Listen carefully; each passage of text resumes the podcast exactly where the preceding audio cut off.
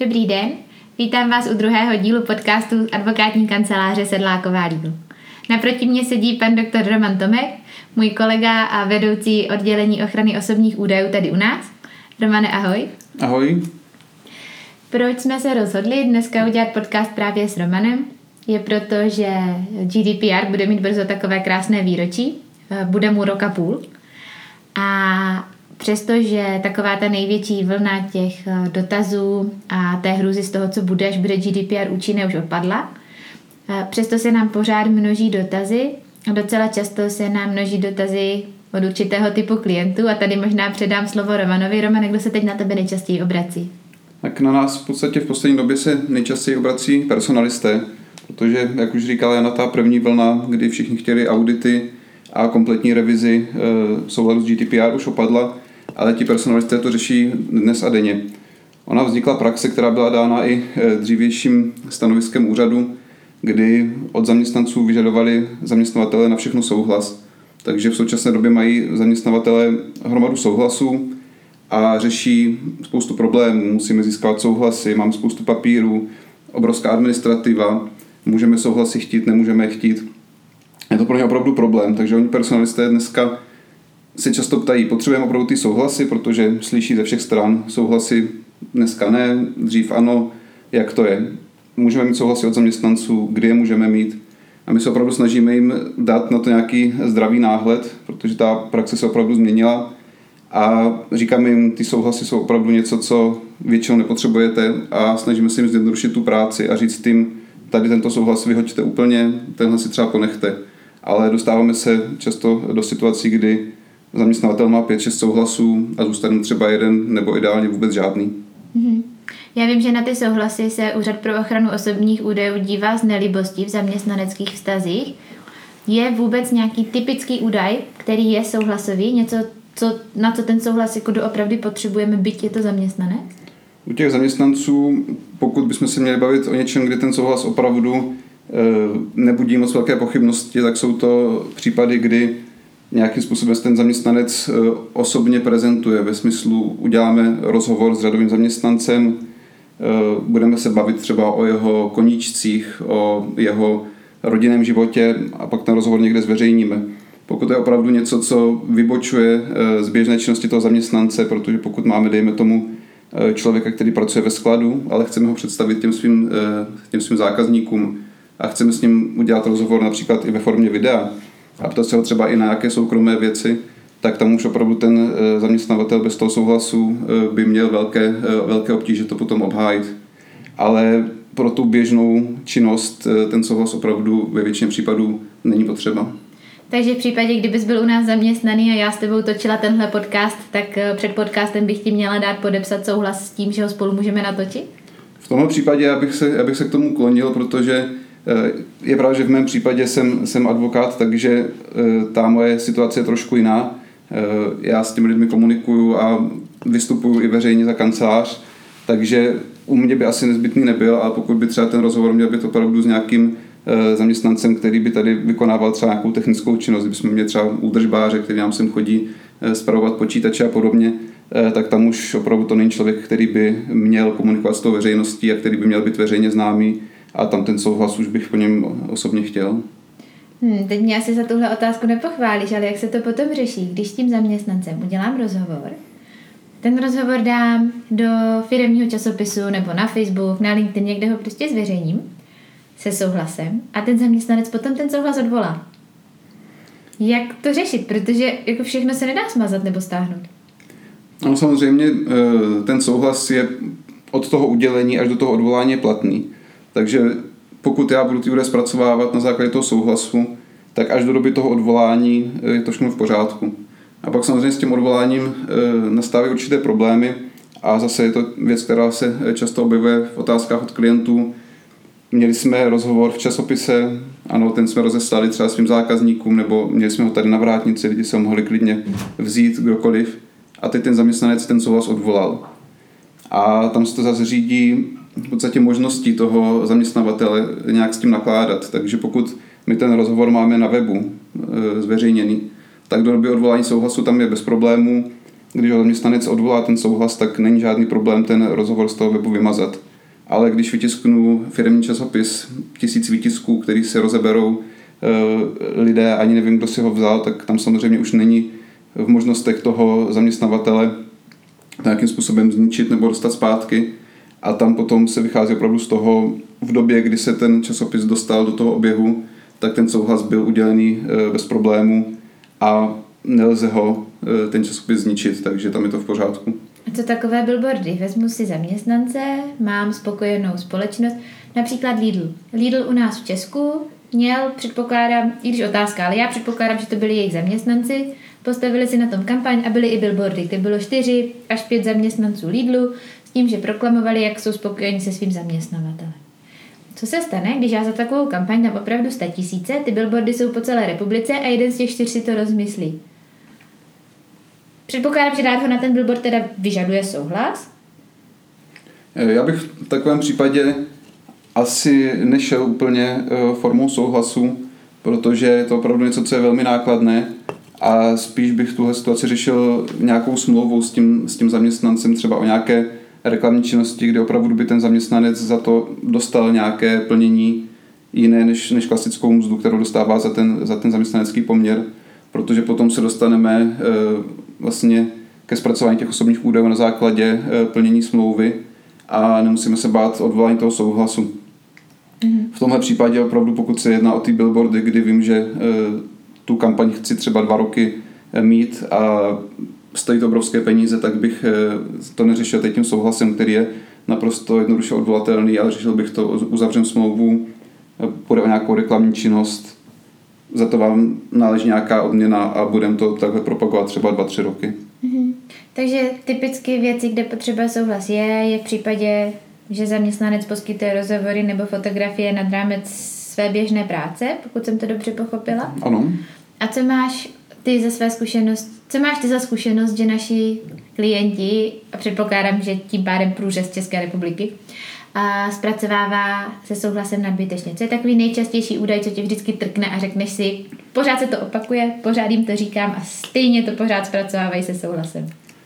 To je poměrně jednoduché, protože, jak jsem říkal, s ohledem na dřívější stanovisko úřadu, eh, pro jistotu si od všech vemte souhlas, kdybyste neměli žádný jiný eh, právní titul pro zpracování osobních údajů, tak zcela běžně se vyskytuje v pracovní smlouvě souhlas pro zpracování osobních údajů pro mzdové a personální účely, což je samozřejmě eh, absurdní, protože pokud ten zaměstnanec ten souhlas odvolá, tak to neznamená, že já mu přestanu vyplácet mzdu a že ho přestanu vést ve svém systému a že mu přestanu evidovat docházku. Ale pořád ty údaje musím zpracovávat, protože mi to říká zákon, případně potom eh, na základě smlouvy s tím zaměstnancem, ale primárně je to zákon, který mi říká, tohle musím dělat.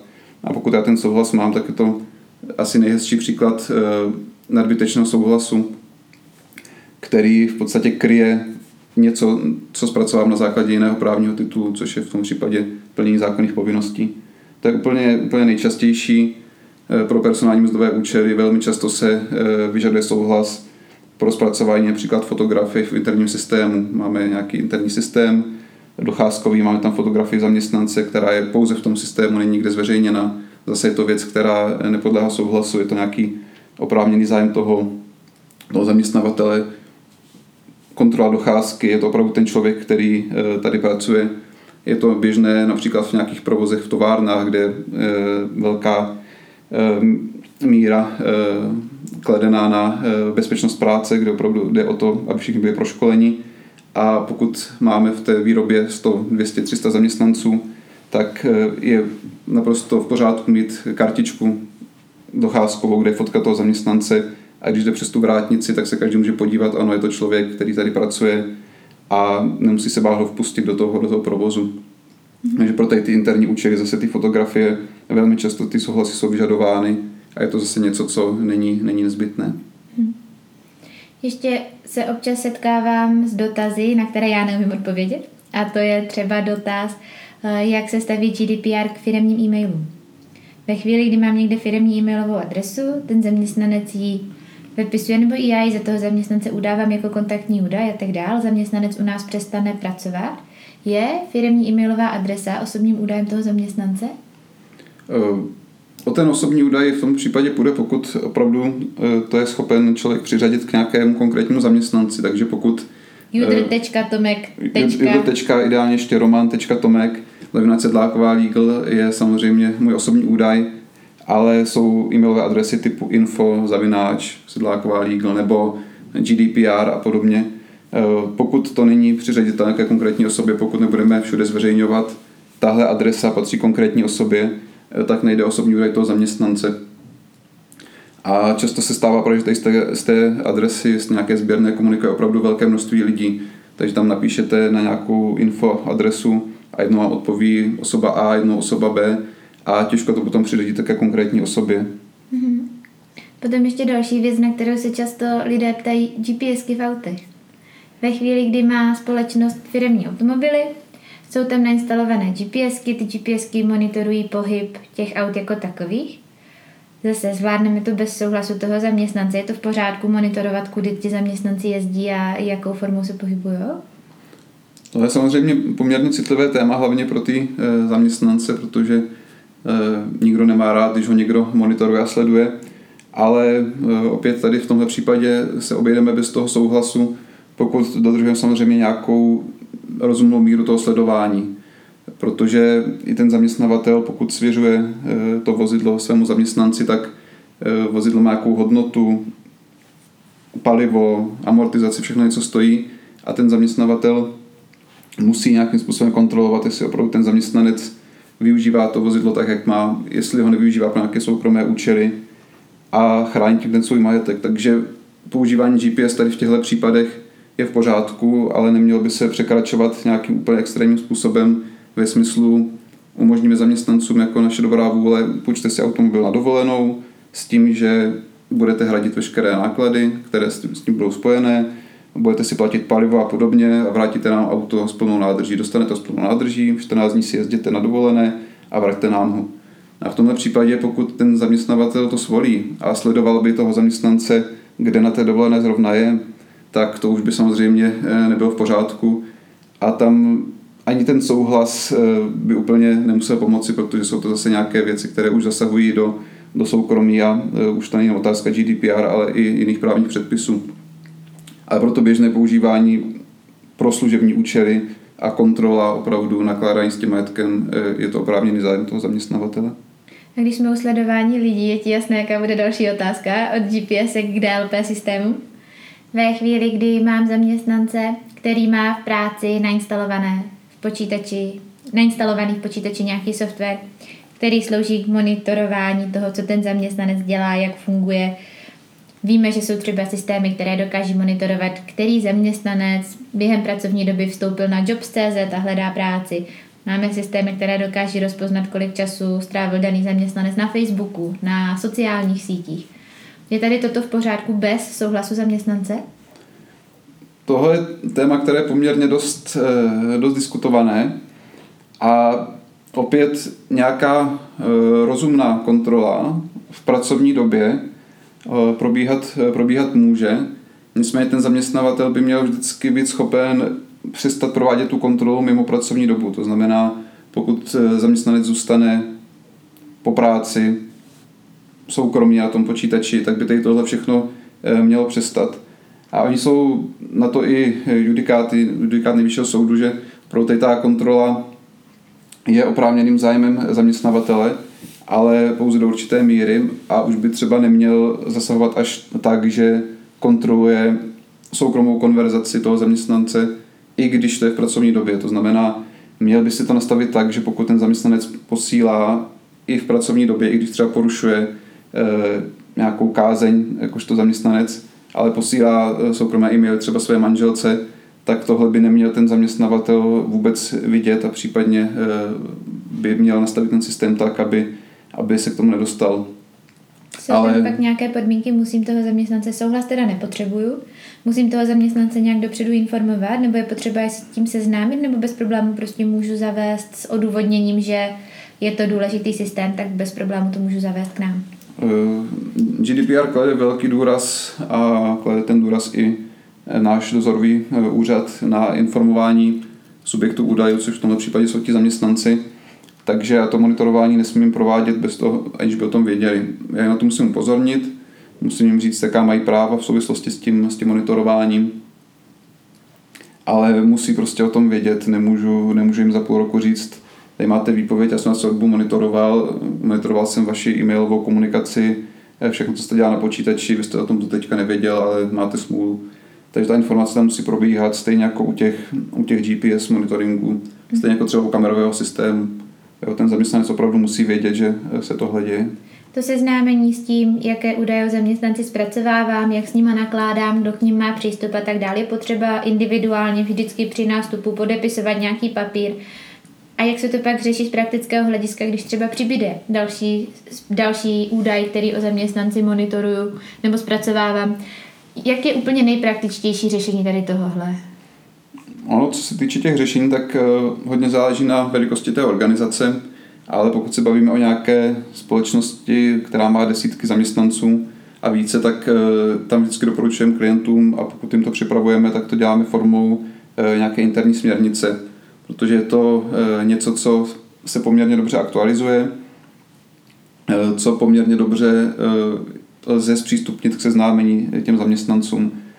To znamená, máme systém směrnic, zaměstnanci ví, kde ho najdou, kde najdou konkrétní směrnici, že je dostupná někde v elektronické podobě, že je dostupná někde v papírové podobě.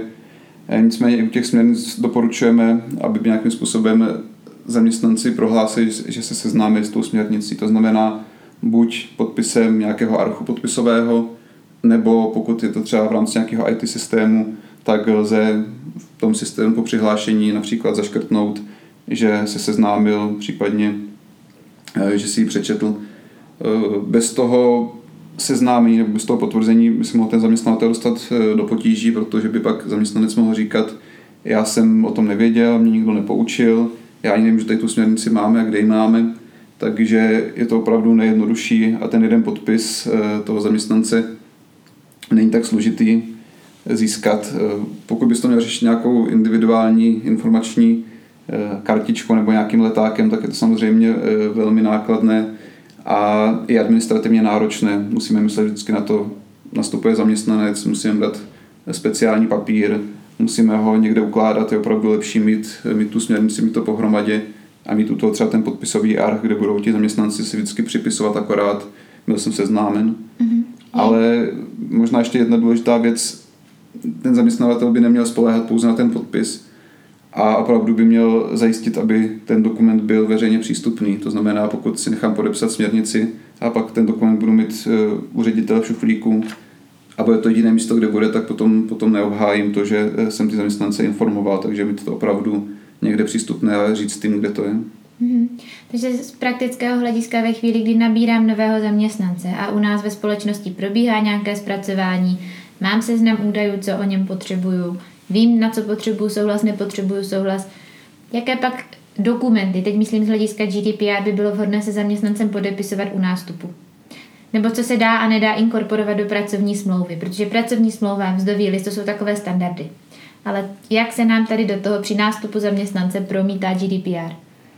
V podstatě při tom nástupu by bylo dobré e, nějaké obecné rovině poskytnout aspoň ty základní informace. Ano, budeme zpracovat vaše osobní údaje, máme tady nějaké zákonné povinnosti, které musíme plnit, ale potom tu detailní informační povinnost bych začnil až do té směrnice a často se to dělá že do pracovní smlouvy se dává pouze odkaz, že informace o zpracování osobních údajů je v tom a v tom dokumentu, protože dávat to do pracovní smlouvy nedává smysl z těch důvodů, jak už jsem říkal, aktualizace je to opravdu nepřehledné a spousta papíru, pracovní smlouva na video další 4-5 stránek a je to zbytečné a aspoň základní informaci o tom zpracování by měl dostat třeba při tom pohovoru nebo, eh, nebo při tom náboru odkaz v pracovní smlouvě a potom to vést té dokumentaci eh, oddělené i kvůli těm aktualizacím, i kvůli té přístupnosti. Mm-hmm. Ještě taková poslední věc, já už možná odbočím od těch souhlasů, nesouhlasů, ale co ještě standardně se řeší ve firmách ve vztahu k zaměstnancům, jsou bezpečnostní incidenty. I nám se sem jednou za čas ozve nějaký klient, že se mu stal bezpečnostní incident a úplně neví, jak si s ním poradit. S jakým typem bezpečnostních incidentů se Romane zatím nejčastěji setkal? Tak eh, nejčastěji, to zná každý, eh, ztracený mobil, ztracený notebook. Eh, je to opravdu věc, která se stává poměrně běžně a hodně se nás ti klienti ptají, jestli když ztratí zaměstnanec mobilní telefon, tak jestli to mají hlásit. A tam je zase důležité, jestli ten mobilní telefon obsahoval nějaké informace třeba o zákaznících, jestli to opravdu může někomu způsobit eh, újmu z pohledu těch eh, osobních údajů. Ale s ohledem na dnešní dobu, kdy opravdu téměř každý má v mobilu přístup k e-mailu, eh, má tam i často přístup do nějakého třeba interního systému, tak opravdu ztráta toho telefonu, i když ho máme zabezpečený, tak má být považována za bezpečnostní incident a my vždycky doporučujeme klientům, i když ztratíte ten telefon, tak to hlaste, protože úřad vám za to nic neudělá. Úřad na vás nevtrhne a neudělí vám obrovskou pokutu, že jste ztratili mobil. Naopak eh, bude rád, že jste, že jste to informovali a nedej bože, vy to nějak zajistíte, ten telefon se ztratí, vy ho zablokujete za dvě hodiny, ale pak se za půl roku objeví údaj z toho telefonu někde na to, protože do doby, než, to poved, než se vám to povedlo zablokovat, tak už někdo ty údaje tam stáhnul. A potom velmi těžko budete tomu úřadu vysvětlovat, jak to, že to uniklo a jak to, že o tom nevěděl, že se ten telefon ztratil. Vy mu ohlásíte, ztratil se, za dvě hodiny jsme zablokovali a je to v pořádku. Pokud ta blokace nestačila, můžete z toho mít problém, ale rozhodně ten problém bude větší, pokud ten úřad se o tom nedozvěděl dopředu, než pokud už o tom věděl a věděl, že jste udělali všechno, co jste mohli, abyste zabránili nějakým větším škodám. Mm-hmm. Tak jo, za mě je to asi všechno. Moc děkuji, že jste tady s náma dneska byl, že jste ten podcast natočil. Děkuji. Díky taky za pozornost.